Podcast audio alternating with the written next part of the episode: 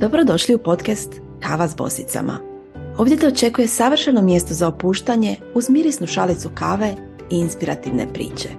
Moje gošće su žene koje hrabro koračaju poduzetničkim putem, a razgovori s njima omogućit će da osjetite koliko je moćno dijeljenje životnih iskustava i praktičnih savjeta. Svakog drugog tjedna pripremit ću vam inspirativne razgovore o vođenju posla, upravljanju financijama, marketingu, prodaji, održavanju ravnoteže između karijere, braka i roditeljstva, te još mnogo toga. Zato udobno se smjestite, pripremite svoju omiljenu šalicu kave i uživajte ugodnim i inspirativnim razgovorima koje donosi podcast Kava s posicama. Pozdrav svima, dobrodošli na još jednu kavu s posicama. Danas je sa mnom bosica Ana Marić, odnosno Ana Marić Kontenta, koju ću ja pustiti da se sama predstavi. Pozdrav moje drage bosice, ja sam Ana Marić Kontenta. Neki dan sam dobila informaciju da me ljudi jednostavno tako pamte, što i je nekakav cilj brandinga i brenda. Samim time mi je drago da sam uspjela. Jeste, evo čak da te prekinem, čak moj muž kad ja kažem ne znam s kim pričaš, što ja kažem sa Anom, kaže on je li sa Anom Marić kontenta? da, eto. Pa da, evo, to je ono što obično onako kažu kako ću se istaknuti. Navodno da je Ana Marić jedno od najčešćih imena i prezimena ono, kombinacije u Hrvatskoj, tako da nekako je moralo se napraviti ta neka razlika.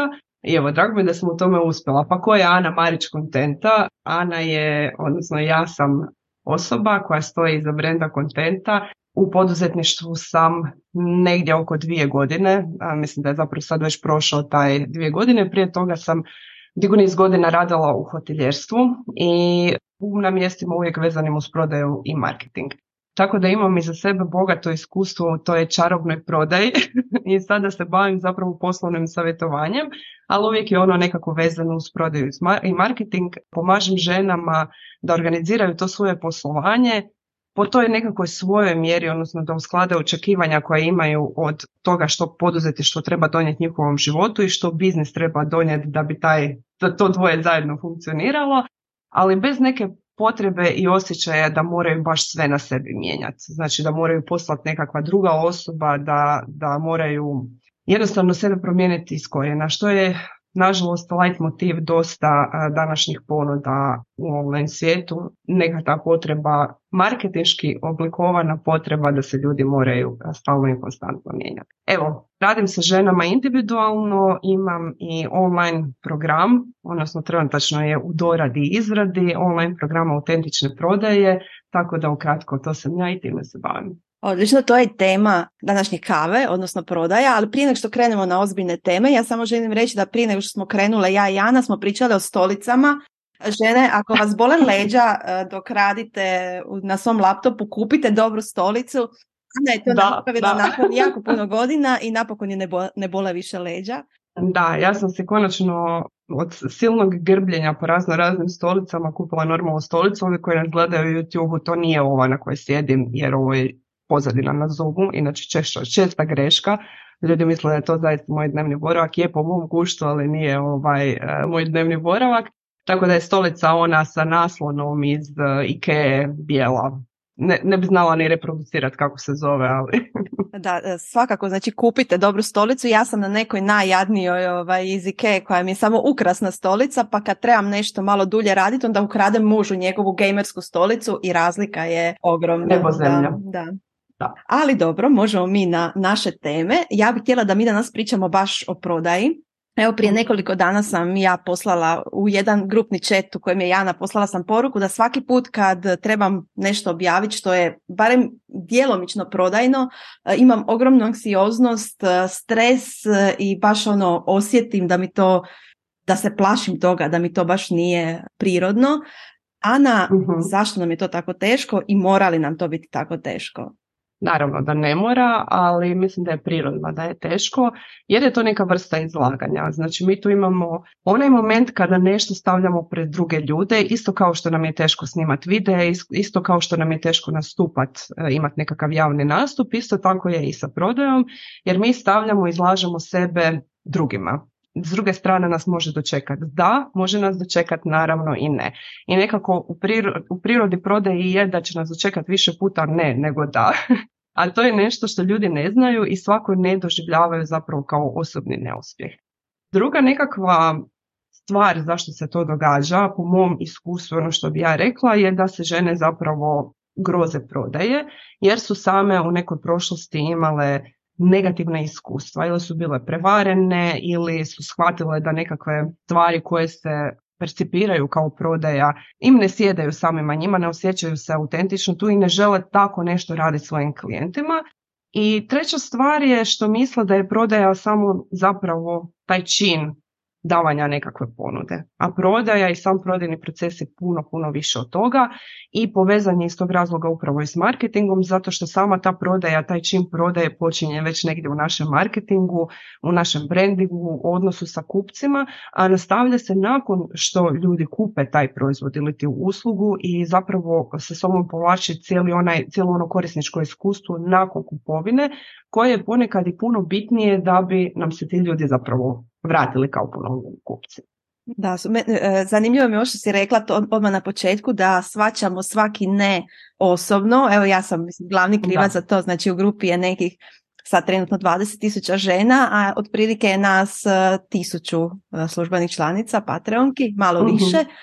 Znači svih ovih 19 tisuća ja sva, svačam kao osobni udarac na mene i na, na, moj rad, tako da razumijem taj, taj osjećaj da, e, mislim nama je prirodno svima se, da, prirodno nam se svima onako kako funkcionira naš mozak u prosjeku je da se fokusiramo na ono što treba riješiti, na ono što još nismo osvojili. Znači idemo naprijed, idemo naprijed. Ja svojim klijenticama često preporučam e, recimo u našem individualnom radu i dajem im jedan predložak da vode jedan svoj mali dnevnik uspjeha, jer svima nam se događa da ono kao, aha, sad smo ovo prešli, idemo dalje aha, ma dobro, ovo smo sad prešli, to je kao, to je ok, to smo napravili i nema onog tap on the back kao sad si to prešla pa ajmo malo uživati u tom, u tom momentu, nego to smo sad prešli, to je past tense, idemo dalje, idemo u nove pobjede, idemo iduće ne osvojiti, a zapravo to ne i u samoj prodaji i prvo da se razumijemo, ja prodaji pristupam malkice drugčije možda nego što je nekakav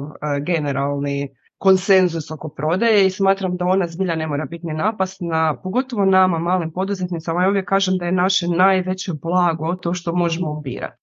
Jer ne treba nam toliki obrtaj ljudi, ne treba nam toliko puno klijenata, ne treba nam toliko, ne znam, ne moramo prodati milijune nečega da bi dosegli neke naše ciljeve i onda imamo puno veću mogućnost zapravo da biramo što ćemo raditi, kako ćemo raditi, s kime ćemo raditi.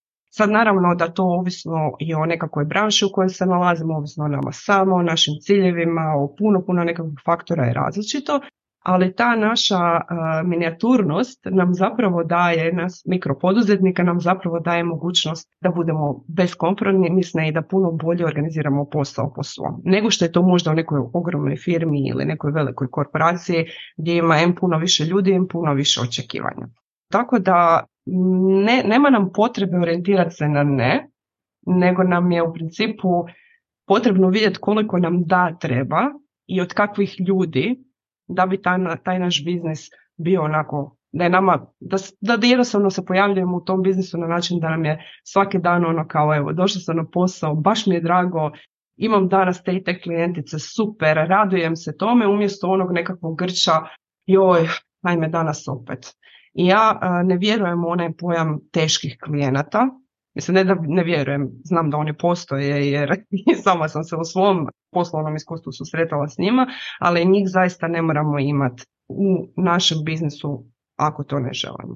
A sad, onda tu dolazimo do, do moje druge omiljene teme, a to je ciljana skupina i kako se uopće toj ciljanoj skupini približiti. Ja sam nekako mišljenja i način na koji ja radim sa svojim klijenticama je da vidimo ko su ti ljudi s kojima mi želimo raditi i kako ćemo doći do njih i onda da ne pristajemo na ništa drugo, jer nemamo potrebu.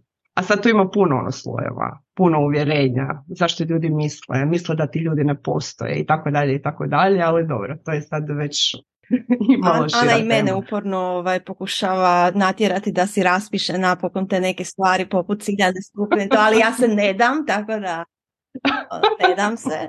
Ne.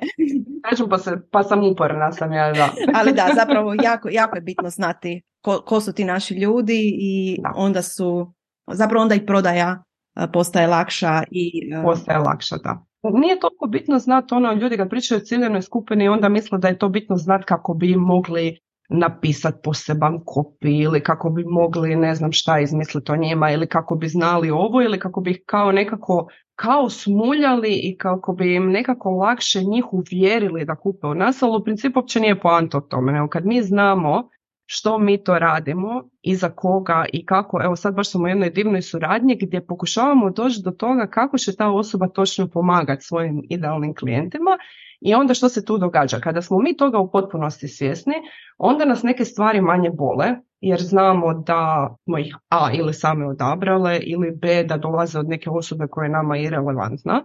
Jer mi isto tako možemo i odabrati imati neke teže klijente jer ne znam, procjenjujemo da će nam to dovesti veće prihode ili tako dalje. Znači to je sasvim u redu, ne moramo mi takve ljude ovaj, eliminirati, s njima možemo raditi, ali onda znamo da smo to odabrali, znamo zašto oni to rade i znamo kako se postaviti prema njima. A ako nismo odabrali, onda ćemo lakše takvim osobama reći ne, nismo dobar meč, ja tražim svoju iduću osobu. Kada znamo točno kako, kako mi i zašto i kako i na koji način služimo toj drugoj strani, onda nam je puno lakše informirati cijene, jer smo svjesni vrijednosti koje tu donosi točno nekoj određenoj osobi. Jer ako pričamo recimo o poduzetništvu, nije isto obraćati se poduzetnicama koje su na samom početku, poduzetnicama koje su možda već 10 godina u biznisu, ali i dalje su one man band, ili poduzetnicama koje ispod sebe imaju 10, 15, 20 ljudi koje vode i koje su u nekoj drugoj, drugim problematikama i drugim fazama. Da, da, istina. Nešto mi je ovaj zazvonilo kad si, i odmah sam išla zapisati, kad si e, spomenula kopi, spomenula si jednu riječ koja je često se povezuje uz marketing, a to je ono smuljati. uh Imam dojam da puno ljudi kad spomeneš marketing smatra, aha, to je način za smuljati ljude. A mhm. zapravo... Pa, mislim, kao prvo postoji marketing koji mulja ljude. Ajmo to odmah ono raščistiti. Znači, postoji prodaja koja je u nedostatku bolje riječi odvratna. Postoji marketing koji mulja i vara i laže ljude, isto kao što mi možemo svoje novce zaraditi, ajmo to tako reći pošteno, ili možemo, ne znam, muljat, varat, ne znam, i klijente. Znači, to sve postoji. To nije nešto što je sad izmišljeno kao ne prodaje divna, bajna i krasna, marketing, to sve cvijeta kad mi svi smo svakodnevno u svim svojim iskustvima znamo koliko marketing može biti loš i vrlo vjerovatno smo svi imali ili na sebi ili na nekim bližnjima primjer kako je marketing od evo, najbanalniji primjer dijetalne kulture koja ono godinama sjela štetu ne bili pojedine firme i ono od raznih nekakvih proizvoda zapravo bolje prodavali. I takvih primjera ima jako mnogo i svi smo se mi u životu nekad susreli s time. I ono kao što smo ono fokusirani na ne, tako smo često fokusirani na neke primjere loših stvari jer je to normalni mehanizam, znači da nas to brani od nekakvih ponovljenih loših stvari. Naše, naš um, naše tijelo sve pamti nešto loše što nam se dogodilo da ne bi to ponovo se dogodilo. Tako da je to isto neki normalan proces. Mi kada znamo da tako nešto postoji, dosta često onako ljudima, pogotovo koji se nikad nisu sami bavili prodajom i marketingom, nego je njihov core businessa nešto sasvim deseto, onda imaju osjećaj dobro, to je, to je nešto loše, ja sam, za sebe smatram da sam dobra osoba, budem li se ja bavila s tim nečim, ja ću se baviti s nečim lošim, ja ću postati loša osoba. Znači to je nekakav ono, ajmo reći normalni zaključak koji se nameće. Međutim, prodaj i marketing mogu biti takvi naravno, ali ne moraju. Ono što ja u svom i besplatnom sadržaju i stalno pokušavam nekako osvijestiti da mi se zbilja samo zato što nešto postoji ne moramo se s time služiti. I isto tako većina tih marketinških i e, strategija i taktika se mogu koristiti na jedan drugi način, odnosno da ne na onoj, onoj drugoj strani ne izazivaju e, niti takve emocije, niti takav efekt. E sad, tu ima puno nekakvih opet na istom, u istom modelu ima puno nekakvih stvari koje mi onda vidimo. Vidimo te ljude koji su u našim očima možda nepošteni ili e, negdje osjećamo da njihov marketing se takvim nečime bavi. Možda ne možemo to ni ono, ono pinpoint što bi se reklo, ne, ne možemo reći aha ovo osoba se ne, nego negdje osjećamo da taj, taj njihov nastup, a vidimo da su uspješni. I onda nam se opet čini da ako mi želimo biti uspješni da moramo tako nešto i mi raditi. E sad, ovaj moj tečaj autentične prodaje, odnosno buduća akademija autentične prodaje je počeo kao tečaj koji je bio uživo. I sad jedna od prvih vježbi koje smo u tečaju radili je bila ta da smo uzeli 20, evo to i naše slušateljice mogu napraviti, uzeli smo 20 zadnjih objava na nekoj društvenoj mreži ili 20 nekakvih objava koje smo napravili i onda smo išli gledat, mislim da se bilo 30 na tom tečaju, išli smo gledat koliko je od tih objava zaista bilo prodajno. U smislu koliko je bilo nekakvih edukativnih momenata, zabavnih i svih onih, a u koliko od tih 20 objava su se spominjalo ono što mi radimo, ono što mi nudimo, i ukoliko od tih 20 objava su se spominjali naši klijenti, bilo kao u vidu nekakvog testimonijala, bilo da smo uopće dali do znanja da mi radimo s klijentima, znači da imamo nešto, da nešto prodajemo, da nešto radimo. I onda od tih 30 e, većina je bila jako malo. Osim nekih koji su bile trenutačno u nekakvoj kampanji pa su onda samo prodavali, a većina ljudi je rekla, bože, ono ima možda jednu objavu u zadnjih 20 ako. Ako uopće i to jednu. Tako da ono što nije da mi koji se ne želimo prodavati na taj način ne možemo prodavati, nego ono što je puno češće da ljudi uopće ne prodaju. Znači, ne, niti, ne samo što ne prodaju, nego ni ne pričaju o svojim proizvodima, ne pričaju o svojim uslugama i ne pričaju o svojim klijentima. Mislim da mi često smatramo da se nešto podrazumijeva i onda mi uh smatramo podrazumijeva se da mi imamo sad taj, ne znam, Instagram profil da prodajemo, da nešto prodajemo, nudimo, da nudimo usluge, proizvode, što god. A zapravo kad dođeš na taj naš e, profil, to može biti hobi. Kleova žena, ne znam, radi naučnice kao hobi, stolnjake, svijeće, piše o prodaji jer joj je to zabavno. Znači mi, a mi podrazumijevamo, to se podrazumijeva zapravo, da... da, da, a ne, ne podrazumijeva se ništa. Kako bi se reklo, ono, podrazumijevanje je majka svih zaje. E. Mm. Možda nas slušaju djeca, nikad ne znaš. Budući poduzetnici. Budući poduzetnici, da. Ne podrazumijeva se ništa i evo pa ja prva sam jedno koliko, koliko je to 11 minus 3 je nekakvih 8 mjeseci sam pisala intenzivno znajući da ću otvoriti taj svoj obrt i plan je bio da ga otvorim prije. Međutim, potrajalo je i ja sam, nisam ništa nudila. Nisam ništa nudila. Pisala sam u prodaje, pisala sam u marketingu, nudila nisam ništa, niti sam mogla nuditi jer nisam htjela raditi bez obrta. Tako da ništa se ne podrazumijeva i naravno da intenzitet prodaje, pogotovo taj social selling je onako dosta triki. Ono što mi vidimo u nekakvom prostoru je samo ti napravi, onda budi konzistentan, onda radi zajednicu, onda šalji newslettere. Sad ljudi imaju osjećaj da moraju napraviti onako milijun nekakvih stvari. Zajednica ne dolazi preko noći. Evo i ti sama i bio on boss je zbilja jaka i velika zajednica i ona nije nastala preko noći trebao je nekakav moment jako, ono, period vremena, nekoliko godina da ona očvrsne, da se tu poslože nekakve stvari, da se i tebi poslože nekakve stvari i da to preraste u nešto. Tako da većina ovih ljudi koji priča o nekakvom prekonoćnom uspjehu, ne znam kako sam napravila, ne znam šta u ne znam koliko kratko vremena, su zapravo kad se uđe u njihovu pozadinu dugo godina, pa čak i desetljeća bili prisutni. Znači ne samo prisutni na tom svom profilu ili ne samo prisutni kao ponuđač neke te određene usluge, nego prisutni u prostoru. I imali su ili svoje ili posuđene ili neke zajednice kojima su dugo, dugo, dugo vremena, a onda ponekad kad je to ispojeno s tim nekim vrlo specifičnim eh, marketingom, i onda oni odjedanput puno zasijaju pa rade ne znam kakve biznise ovo. E, moje glavne dvije poruke su tu da nikad ne ovisimo samo o jednom kanalu, da samo zato što Instagram se čini kao vrlo logičan i ono super način ili Facebook, nebitno sad koja mreža, konkretno ja sam na Instagramu, LinkedIn, se čini kao pa super, ovo je nešto besplatno što mogu sama raditi pa ću, ne, to je samo jedan od kotačića u marketingu. Čak i sadržajnom marketingu, to je jedan od kotačića.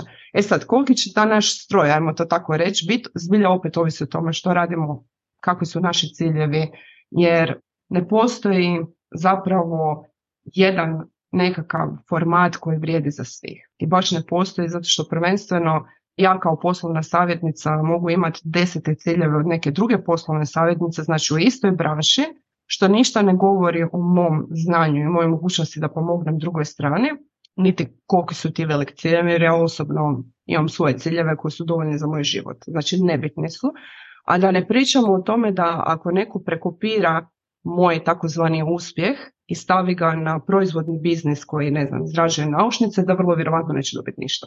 Jer sama logika stvari govori da ljudi ne kupuju poslovno savjetovanje i naušnice iz istog razloga. Znači neke stvari su naravno iste u oba dva biznisa, ali nisu identične. Tako da uvijek nekako preporučam da se, da se radi naravno individualno, može se raditi u grupi u smislu nekakvih grupnih programa gdje se ne radišavaju neke druge stvari, ali u svom poslu uvijek razmišljamo u obliku svojih ciljeva i onoga što mi želimo s njim postići. Da, da, istina. E, ono što sam ja primijetila je da, evo jedan hipotetski primjer, šest mjeseci nisu prodali ništa ili nisu prodali dovoljno mm. I dalje nastavljaju kako su radili tih šest mjeseci, ne rade nikakve analize, e, nego, ne znam, krivo je, krivo je more. Ne, ili još gore, ja sam kriva, ja sam grozna osoba, ja se ne znam držati svojih ciljeva, ja nisam dovoljno dobra. Znači počinju opet osobno shvaćati svoj neuspjeh umjesto da analiziraju taj neuspjeh. Neuspjeh je zapravo ništa ne znači. Neuspjeh u kontekstu, naravno da znači ako ne možeš platiti račune, a imaš svoj biznis. Naravno da onda znači, ali e, taj neuspjeh ako mi, ono kako, kako se ono kaže, definicija ludosti je ponavljanje istih stvari i očekivanje drugog ishoda. Znači mi ako vidimo da nešto ne funkcionira, naravno da je kad smo sami ponekad teško, teško je ponekad vidjeti što to točno ne funkcionira. Pa onda, ono, nikad nije tu baš stvar naravno crno-bijela i pogotovo ako smo u tom biznisu, većina nas je u tom biznisu s nekom emocijom i onda je teško te emocije samo tako isključiti i tako dalje i tako dalje, ali ako nam nešto ne funkcionira, onda trebamo početi istraživati druge mogućnosti. Jer evo ja sam baš imala jednu našu bosicu na, na edukaciji, odnosno na konzultacijama i onda kad smo shvatile koliko ona je vremena potrošila i istraživanja radila o tome zašto ona ne prodaje dovoljno svojih proizvoda preko Instagrama i kad smo shvatili da u principu tu ne treba uopće biti njezin fokus i da ona nikad preko tog Instagrama neće prodavati ono što bi njoj trebalo da taj biznis bude održiv, ona je jednostavno počela prodavati na drugim mjestima. I to je to. Znači, odgovor uopće nije bio da je ona loša u prodaji, da ona ne zna prodavati, da, da, da, nego jednostavno to nije bio kanal preko kojeg ona može doći do dovoljnog broja ljudi na adekvatan način da bi im prodala dovoljno proizvoda da bi ispunila svoje cilje. I to je to. Moje glave zvuči jednostavno. Da, da, mislim, da, to je to. Ljudi, ako ne prodajete na jednom kanalu, idemo prodati nešto drugo. Ali zapravo, zapravo je istina, jer mi smo se nekako uljuljali u tu nekakvu sigurnost e, i poznato, gotovo Instagrama i većina ljudi želi ostati tamo, ne želi se maknuti, njima je e, Instagram sigurno mjesto, poznato, e, nekako spominjem Instagram jer najviše to vidim na, na Instagramu. A mhm. ono što isto primijetim da u zadnje vrijeme sve je teže prodavati preko Instagrama, e, osloniti se mhm. samo na Instagram kao na bez nekakvih plaćenih oglasa i to znači samo na organski Instagram, jednostavno moramo biti realni malo i sami sa sobom i ako mi nismo spremni uložiti ili neko dodatno vrijeme ili neki dodatni novac, možemo mi ako imamo 200 ljudi, 1000 ljudi, koliko god ljudi stalno tim istim ljudima prodavati istu uslugu, isti proizvod. U životu, u biznisu i prodaji je uvijek bitan kontekst. Kontekst ne samo onoga što mi ja ono, kažem, bitan je kontekst i onoga što pišemo i onoga što radimo i kako radimo i toga. To sve, ali kontekst vremena.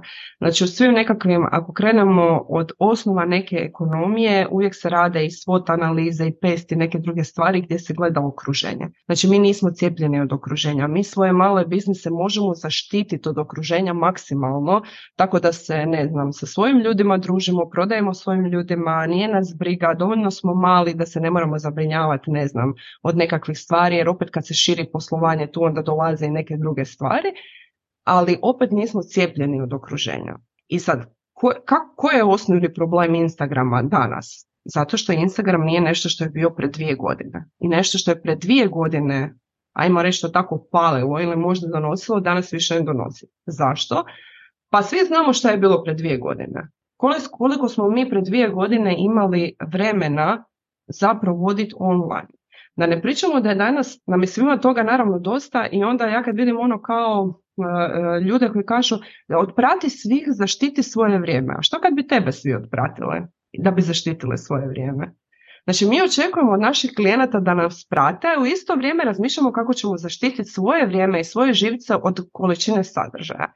Znači nešto što smo imali vremena jer nije bilo dječjih aktivnosti, nije za mnoge bilo ni posla, nije bilo nekih stvari koje su sada opet hvala Bogu ovdje, nije bilo od šetnja prirodi po nekako po prirodi nadalje, nije bilo putovanja, znači sve te stvari su se vratile u naš život i neka su se vratile ali to vrijeme i ta pažnja koju su nama drugi poklanjali kao i mi drugima je nestala. I nestali su čak i neki odnosi koji su se gradili na toj mreži i tako dalje i to je normalno. Znači vrijeme i kontekst Instagrama se promijenio i zato se promijenio i našim prodaj na Instagramu, što ne znači da se na Instagramu ne može prodavati daleko od toga, da ne me neko krivo razumio, prodaj na Instagramu još i dalje postoji, ali možda je vrijeme za razmišljati kako ovaj kontekst vremena sad uvesti u svoj biznis da bi imali bolje rezultate.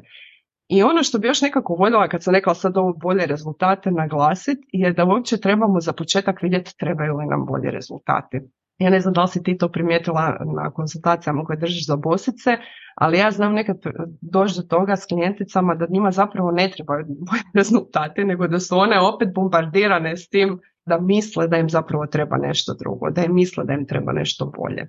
A zapravo su sasvim zadovoljne s onim što već imaju. Da, da, to, to je baš ovaj, e, ne, možda čak nekad i nisu zadovoljne s tim što imaju, ali jednostavno nemaju, ne mogu se klonirati, nemaju više vremenskog kapaciteta da bi e, mogli nastaviti tako u istom tom tako u istom tom smjeru. u tom nekom. Znači trebaju zapravo neku sasvim drugi dio posla posložiti prije nego što krenu na više prodaje. Jer viša prodaja Više prodaje nije uvijek odgovor. Više prodaje, znači količinski više prodaje, e, može dovesti zapravo posao e, nas u burnout, a naš posao odvesti u propast. Jer onda se počinje, počinje se štediti na kvaliteti, da bi se zadržali troškovi u razini i tako dalje i jednostavno neke stvari onda nisu onakve kako su bile na početku, što je isto neki prirodan proces. I evo, možda sam jučer pričala s jednom klijenticom koja mi je rekla da, da je shvatila zapravo da nešto što je ona stavljala u svoj proizvod, da bi taj proizvod bio vredniji, zapravo nikom osim njoj nije bio vrijedno, nije bilo vrijedno. A njoj je donosilo veliko troškove. I znači ponekad je neke stvari sasvim ok korigirati ako vidimo da tržište uopće to ne smatra bitnim i relevantnim. I to je još jedan dio oblikovanja i poznavanja te svoje ciljane skupine i što im zapravo treba da bi bili zadovoljni.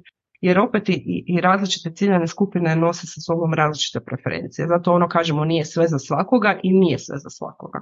Znači postoje i jeftine stvari, skupe stvari, ponekad se sve to banalizira i kao pa šta nema veze, nek je skupo ili, ili obrnuto čak pa šta nema veze, bitno da se kupuje.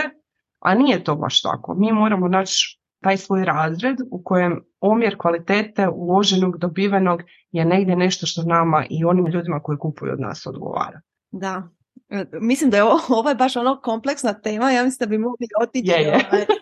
Ovaj, pa da, mislim, ljudi ju banaliziraju, ali zapravo je kompleksna. Nije toliko teška koliko se misli, ali to su nekakve stvari koje kad onako sjednemo i porazmislimo na svom primjeru, sad ovako kad mi pričamo o tome pa pojam ovaj, pojam onom, neko može, neko može zvučati zastrašujuće, ali nije to toliko, mi to sve znamo o svom biznisu već.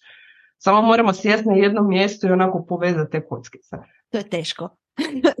sjesti na jedno mjesto, imam sam za sebe, za sebe to ovaj, da, pa dobro, zato tražimo pomoć, zato tražimo pomoć tamo gdje ju možemo dobiti to nije ništa, ne trebamo same, evo i ova grupa je dokaz, Biorumbos je dokaz što se može sve napraviti kad se ono male ruke slože, kad pomažemo jedna drugoj i to potom pomažemo, mislim naravno i plaćena pomoć, jer ona nije ništa manje vrijedna ako smo mi platili da pače, jer to je ulaganje onda u naš biznis, ali moramo znati koga uzimamo i zašto. I tu moramo paziti da ne budemo društve, e, žrtve marketinga. Znači tu moramo paziti da ne kupujemo investicije koje su super, obećavaju nam ne znam brda i doline i prvo se zapitati koja brda i koje doline zapravo nam uopće trebaju. Da, mislim da je tu jako važno znati, znati što nama fali, znači što nama fali za ne znam sljedeći korak u mm. našem biznisu, koje znanje, koja vještina, kakva pomoć nam fali i to gledati jer ovako ako samo kupujemo e, programe edukacije, individualan rad s nekim zato što smo eto čuli da je, da je neko dobar, a nismo povezali, da li ta osoba nama treba u biznisu, e, na kraju će biti, ćemo biti samo mi nezadovoljni, nezadovoljni možda i sami sa mhm. sobom, jer ćemo nekad misliti, joj, zašto, ono, što ja, što ja radim krivo, ta, ta i ta osoba je svima super, samo meni nije.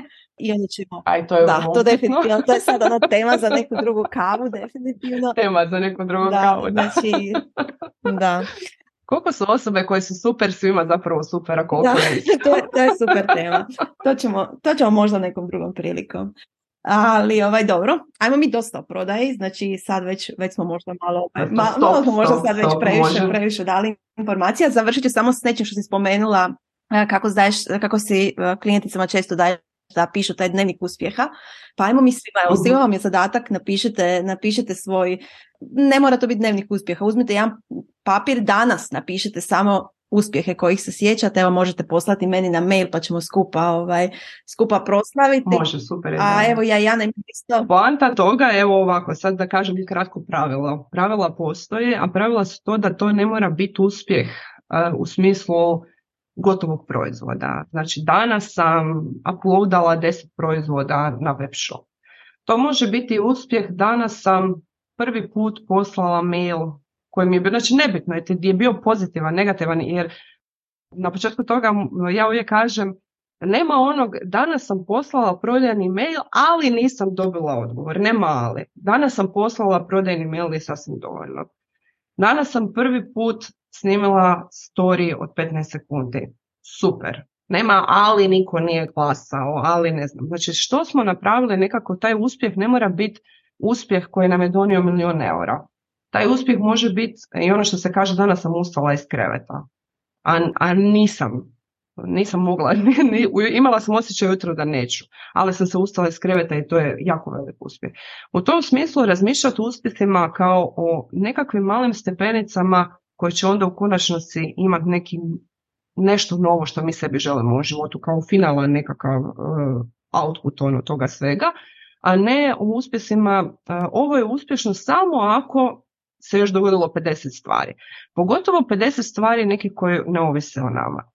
E sad, još samo, samo ovo reći o prodaji. Naravno da prodaja kao i sve ostalo je vještina i ima neke svoje zakonitosti i kao što sam rekla možemo je raditi na određeni način, a možemo je raditi na neki drugi način. I naravno da je cilj prodaje na kraju konca i da prodajemo.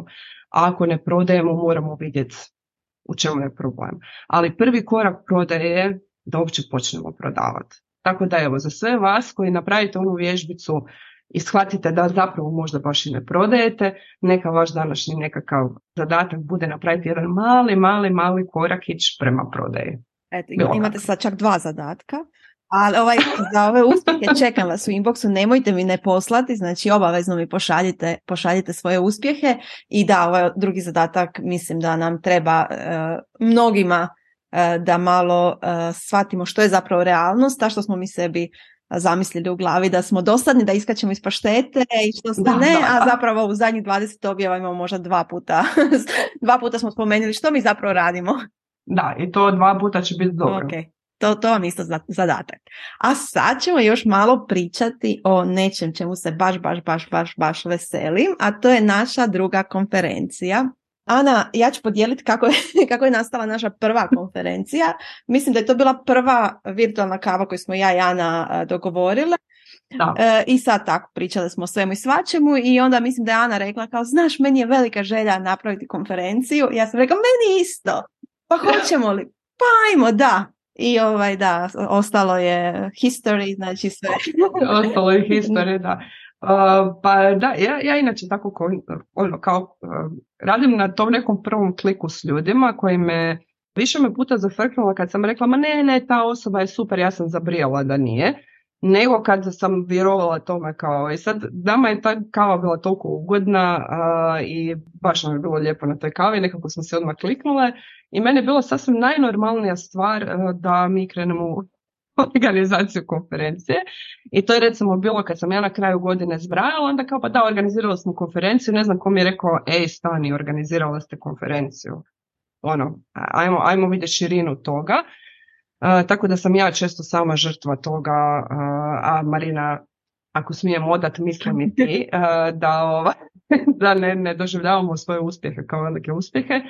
ali ja bih rekla da je ovo jedan veliki uspjeh cijele Biorombo zajednice, jer kad se sjetim kad smo mi to onako konačno stavile pred te naše žene u grupu i kad su se počele prijavljivati, kad su počele kao i ove godine za drugu konferenciju, a, počele nuditi i, se kao govornice, kao sponzorice, kao volonterke, imali smo tu dosta i volontera, jednostavno mm, mislim da je ona, ne znam, neko je napisao ova konferencija je kruna uh, Boss grupe, a ja isto zaista tako nekako i doživljavam zato što tu je ona možda prava sinergija, ono kad se, kad se žene slože i na kraju, evo Marina je bila u Zagrebu, ja sam bila u Splitu, vjerujem, ono, mislim koliko su mi svi prepričavali taj Zagreb, bilo mi onako žao što nisam bila gore, ali u Splitu je bilo predivno. To je bila tako jedna dobra energija, s time da većinu tih žena ja sam zapravo vidjela prvi put.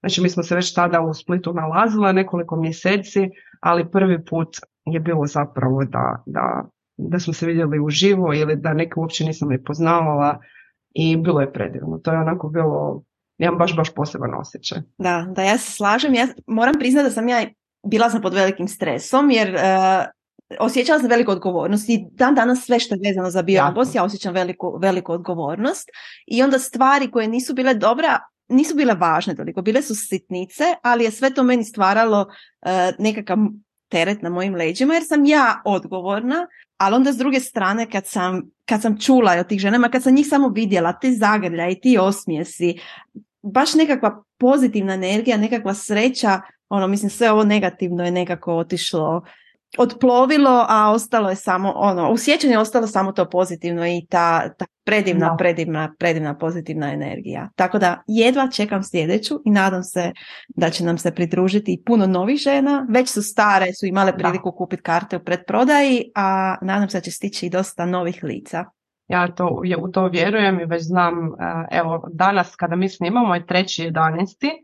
5.11. mi idemo na izlet u Splitsku Mogranku i već se tu pridružilo puno žena, u šest mjeseca su tako bili na izletu, znači sami ti ogranci gdje mi organiziramo izlete, ono mi se zafrkavamo da smo na u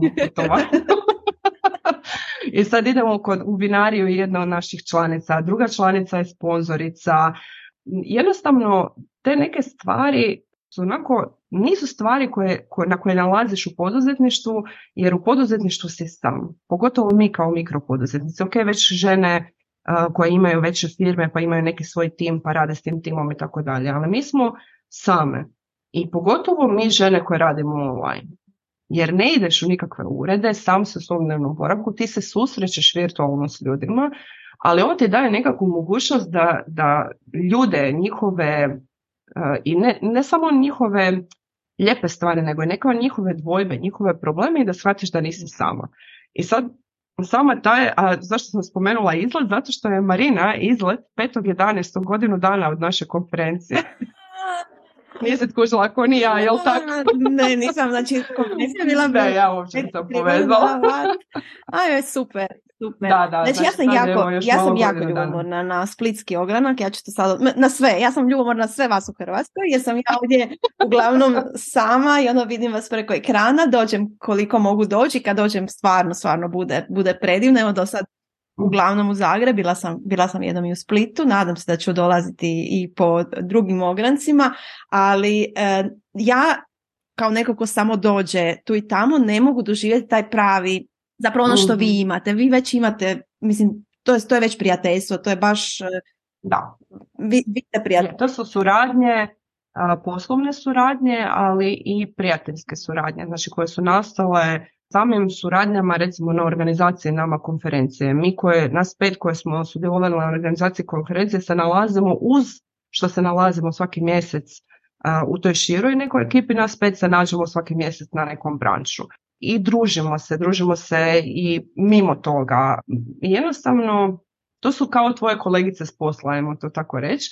A dodatna prednost, jer i bila sam i u kolektivima naravno, je što niste na istom poslu, tako da je zapravo zanimljivije puno nego ono kad samo po istim temama drobiš iste stvari i prepričavaš i ove šefica rekla ono, šef rekao ovo i tako dalje i tako bliže. Znači ovo je zbilja jedan poseban doživljaj, ni, ničeg toga ne bi bilo Marina bez tebe i bez Beer Boss grupe A ta konferencija nam je onako mogućnost da se jednom godišnje onda povežemo na isti način svi skupa. Znači da, da dođemo iz raznih dijelova Hrvatske pa i regije i da se nađemo na tom istom mjestu, da te svoje radne kolegice koje uglavnom viđamo online i na čakulama i pauzama i ideomatima i ne znam na čemu, da ih vidimo i doslovno zagrlimo, jer nije isto naravno uživo i nije isto u s time da, da kažemo za one koji ne znaju biti će i online dio konferencije, tako da i oni koji ne mogu sudjelovati uživo mogu doći online, tu ćemo imati predivna korisna predavanja. Evo sad ovih dana ćemo izbaciti popis govornica, tako da pratite nas i u grupi i na, na webu. Znači govornice ove godine, birali smo govornice na način da donesu tu jednu sinergiju između ženskog nekog principa, ženske strane i svega onog što nam se događa u poduzetništvu. Tako da će biti tu govora od emocija preko nekakvog ženskog plemena do nekih vrlo konkretnih stvari poput financija i uh, recimo imamo jednu divnu govornicu koja će nam pričati o tome kako kao mali uspjet među velikim konkurentima i to će biti jako, jako puno korisnih stvari i tom dijelu online dijelu se isto tako veselo. Da, zapravo smo tražili e, teme, jako je bilo puno uh, prijavljenih za govornice i nije bilo lako, lako odabrati tako mali broj. Ja bi, ja bi najradije opet, pa ajmo mi sve pa ćemo Ajmo sve, možemo i mjesec dana. znači, ko mentorstvo, ko kad, kad dobiješ 90 primjer, prijava da, za mentorstvo da, da. na Bureau Bossu, pa onako kao, najrađe bi ono prstom. da, ne, ba, baš je bilo teško, jer stvarno su bile, mislim, sve su teme super, to stvarno su, žene su poslale odlične teme, ali evo ovaj put smo baš nekako birali nešto što smo smatrali da je i nekako i najbitnije i da su teme o kojima se možda i manje priča, trebalo bi se više pričati tako da nadam se da će se svima svidjeti e, što smo, što smo odabrali. A želim se malo vratiti na ovaj Zagreb, na meetup u Zagrebu. Čak i ako ne znate nikog, upoznaćete, upoznaćete tako divne ljude da će vam sigurno biti, biti drago da ste došli.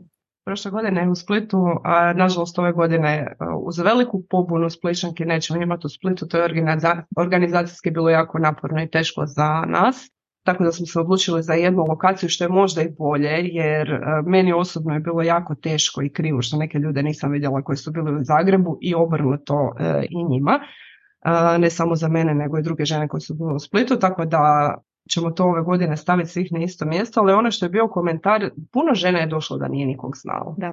I jednostavno taj dojam, ono, dočekali smo ih kao i uvijek kao svoje i niko, čak i oni koji su najintrovertniji, to, to se nama svaki put ponavlja, neko dođe, vidiš da je malo po strani, da mu je možda teško, neugodno, uvijek se mi svi potrudimo da se ta osoba dobro osjeća i da se opusti i nema tu nekog, nema usciljenosti, nema ono, sad smo mi neke velike poslovne žene, moramo pričati samo o turbo ne znam kakvim pametnim, bitnim temama i ne smijemo pokazati ni zrno ljudskosti jer će nas onda to staviti u ne znam. Znači to ne postoji niti u ovoj grupi, niti na našim druženjima uživo. I ovo što si rekla, sigurno će se svima svidjeti, da se vratimo na ono, vjerovatno se neće svima svidjeti, ali će se vjerovatno svima svidjeti, ali će se svidjeti svima koji su u našoj grupi i kojima se grupa sviđa. Jer to je isto tako bitno za napomenuti da naravno da niti bio gost, niti naša konferencija, niti naša druženja nisu za svih, ali onima kojima se sviđa generalno što se događa u grupi, kako stvari stoje, kakva je podrška, kakvi programi su, njima će se ovo i tekako svidjeti. Teme jesu one, one o kojima se ne priča dovoljno. U poduzetništvu u kojima se ne priča, ne priča se odnosno i ja ponekad imam osjećaj, a sama sam radila u tom korporativnom svijetu, da se kada se priča o poduzetništvu pokušava te korporacije komprimirati na nešto malo i svi ti principi kako sam ja i krenula jer sam u onome kad sam ja učila o svim nekim novim stvarima stalno gledala da ali ovo nije primjenjivo ako si jedna osoba ili ako imaš tim od pet ljudi. Da ovo je primjenjivo tamo gdje sam ja radila gdje nas je bilo, ne znam, XY osoba i 50 e, timova i ne znam, 3, 4, 5, 40 hotela. Znači, to je tamo bilo primjenjivo, ovdje nije primjenjivo. I to sve što sam ja i u svom biznisu inkorporirala, nekako mislim da radi i bio on boss, je to da daje prostor onima koji, uh, koji shvaćaju da možda takav nekakav svijet nije za njih, nego da je za njih nešto vrlo osobno jer su ti njihovi poslovi vrlo osobni. Da, to si baš super rekla, baš mi se sviđa. Piši negdje.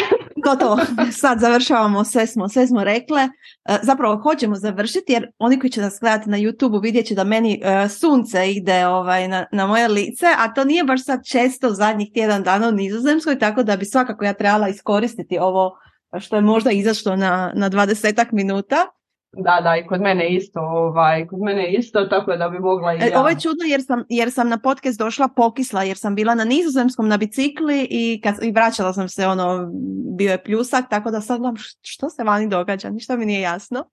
Pošto, postoji li išta nizozemski? Odbila sam na, u nizozemskoj, na nizozemskoj na, na bicikli i pokisla sam. Definitivno, da. E, još uz to možda da sam, e, ne znam, jela, jela e, Ana, hvala ti puno što si bila moja gošća. Meni je bilo baš, baš ovaj, lijepo i ugodno i nadam se da će biti i slušateljicama da će naći za sebe nešto korisno, da će odraditi bar jedan od ovih naših, naših zadataka. Evo nećemo treći smiša, dva zadatka su sasvim dovoljna. Nećemo, ne, ne, dva zadatka su sasvim dovoljna i da uzmu iz svega ovoga što smo rekla jednu stvar za sebe, ona će biti e, više nego... I sad e, ono što bih htjela reći da se zbilja nadam da ćemo vas vidjeti u što većem broju na našoj konferenciji. E, ne nadam se, nego sam sigurna. Uvijek mi se možete javiti. Evo sad nakon zadnjeg meetupa u Zagrebu jedna žena mi je posla kao bilo mi neugodno ti se javiti, neka vam ne bude neugodno. Ja ako nekad imam problema i izazova s imenima, ovaj, pa znam nekad zablosirati, ali neka vam ne bude neugodno. Ako meni nije neugodno što zablosiram s imenima, ne mora biti ni vama da mi se javljate. Tako da radujem se zbilja upoznat i vidjeti. Da, ja sam isto mislila da ja imam problema s imenima, međutim kad vidim te svoje ljude, svima znam, ako su se predstavili u grupi ili ako su bili na nekoj čakuli ili nešto, ja ih ne, ne mogu zaboraviti. Najgor, najgor mi bude kao ako hoću li možda zaboraviti nekog s kim sam popila virtualnu kavu ili nešto, na kraju se to, ono, uglavnom, nije se još, nije, ne, događa se, tako da. Da, ja više, ja naravno žene s kojima sam imala dotice unutar svog posla u smislu da smo nekad nešto, to, to ne zaboravljam, ali recimo nekoga koga sam vidjela samo jednom ili se možda znamo, ono najgore mi je u principu kad nekoga znam, znam po profilu, a nema njegovog ili njezinog, njezinog odnosno imena, ali dobro, u svakom slučaju poanta svega je e, predstavite se i uvijek kad imate priliku i što se tiče i prodaje, predstavite se, pričajte onome što radite. To sa većim oduševljenjem vi budete pričali o svom biznisu, to će ljudi početi dijeliti to vaše oduševljenje i kupovac da, Da, i ako ne možete doći na konferenciju, nadam se da možete, dođite na čakulu, dođite na neku radionicu, dođite na neko predavanje, javite mi se za virtualnu kavu, javite se nekom drugom random osobi koja, koja vam se svidi na, čije predstavljanje vam se svidi ili nešto, a i stavite predstavljanje u grupu, to obavezno, jer što god, čime god se bavite, čak i ako niste još došli do tog da ste poduzetnica, e, mislim da te reakcije koje žene dobiju nakon predstavljanja, bilo u komentarima, bilo u inboxu ili gdje god, to baš ono bude jedan vjetar u leđa. Tako je. I neka što manje razmišljajte o tome kako ćete putem tog nekog predstavljanja nešto prodati. Čenito ja na prodaju gledam kao na jedan, jednu mogućnost da dodatno se upoznamo i predstavimo ono što radimo ili ono što nudimo ljudima i pomognemo im na taj način. I što manje razmišljate o tome kako ćete, ne znam sad, platila sam članarinu pa ću prodat, pa moram nešto napisati, pa kakav je kopi, što manje razmišljate o tome, a što više razmišljate o tome da se predstavite tim ženama, tih 20.000 žena sa nekom svojom pričom i sa svojim razlogom zašto se uopće želite predstaviti, to ćete imati bolje rezultate. Da, to definitivno i evo nedavno, nedavno je Sonja Nedić održala radionicu Ti o tebi koju možete isto naći na Patreonu i mogu vam reći da do sad sve žene koje su se predstavljale u grupi nakon sudjelovanja u radionici ili nakon što su pogledale taj YouTube video imale su odlične reakcije, znači imale su fenomenalan rič, puno komentara i baš, baš je dobro prošlo. Tako da svakako i to pogledajte, a i ovo što Ana rekla, znači ako vi postajete članica u smislu samo da prodate nekakav svoj trenutni program, e, proizvod, bilo što, e, to u većini slučajeva ne, ne prolazi. Tako da malo, malo dajte sebe. Ali ovo drugo je tekako prolazi. Ja te žene s kojima sam okružena i koje su se aktivirale unutar biomo zajednice su uvijek u toga imale i na poslovnom planu velikog uspjeha, nove klijentice i tako dalje. Tako da, evo, ta neka otvorenost... Moraš dati da bi dobio. Tako je, ali, ali dati srca.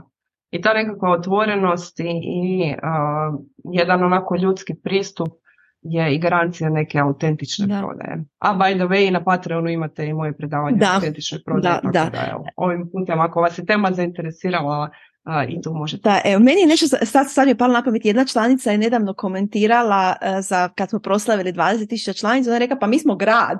Znači, mi, mi smo, jedan, mi smo jedan grad, kao mi bi doslovno mogli funkcionirati da svi smo tu eto da, da sami sebe ovaj, sustainable. jesi načelnica općine ili gradonačelnica? Da, da, da se vratimo u hrvatske e, okvire. Ka, ako, smo, ako smo u Nizozemskoj 20 tisuća i dalje selo, tako da... Selo. ja živim u selo 35 tisuća ljudi, tako da... Ovaj... Da, ja živim u gradu od 20 tisuća ljudi, tako da ovaj, ne znam što bih rekla, ali uh, definitivno je. 20 tisuća ljudi je značajna brojka, naravno uvijek je to algoritam, naravno da svi ne vide sve, ali i mi tu u svojim sudjelovanjem u grupi i svojim uh, ženama je ponekad pitanje kako mogu doprinijeti. Možeš doprinijeti i tako što ćeš nekoga tagirati, možeš doprinijeti tako, znači ne moramo uvijek nekakve dubokumne odgovore imati na nečija pitanja, možda možemo povezati ljude. Možda može ja znam ono, vidjeti nekakav komentar, nemam nikakve veze s tim, nikakve ono koristi osobne od toga, aha, ovo je za ovog, sjetim se, pošaljem, povežem i to, to je nešto što pa, svi možemo samo i nekad samo da ostaviš nekom like to će toj osobi znači da će ga vidjeti ne znam sto ljudi više a od tih sto ljudi možda je neko ko ima odgovor na njegovo pitanje pa da. I, I to se jako brdo nekakvih korisnih stvari koje možda nisu nam ni sada potrebne. Meni nekako čak ti i odgovore i pitanja i odgovori znaju biti ajmo reći kao najkorisniji moment u grupi, odnosno da saznam nešto što možda uopće nisam znala ni da postoji kao pitanje u poduzetništvu, a saznam ne samo da postoji kao pitanje, nego već dobijem i nekakav konkretan odgovor.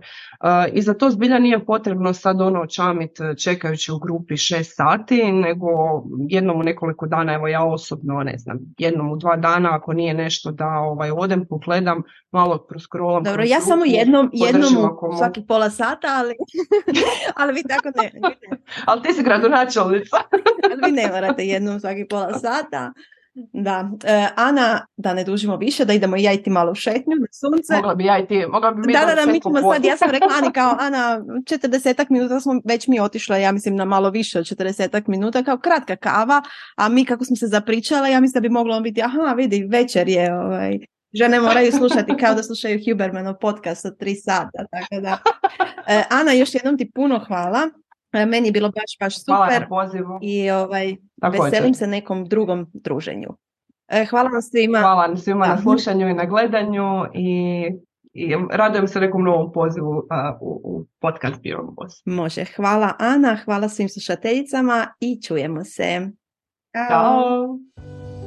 Hvala ti što si se družila s nama u ovoj epizodi Kave s bosicama.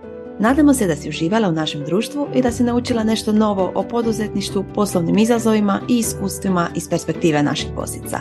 Ne zaboravi se pretplatiti na naš podcast kako ne bi propustila ni jednu novu epizodu. A ako ti se svidjelo što si čula, molimo te da nam ostaviš recenziju. Hvala ti i do sljedećeg slušanja na kavi s bosicama.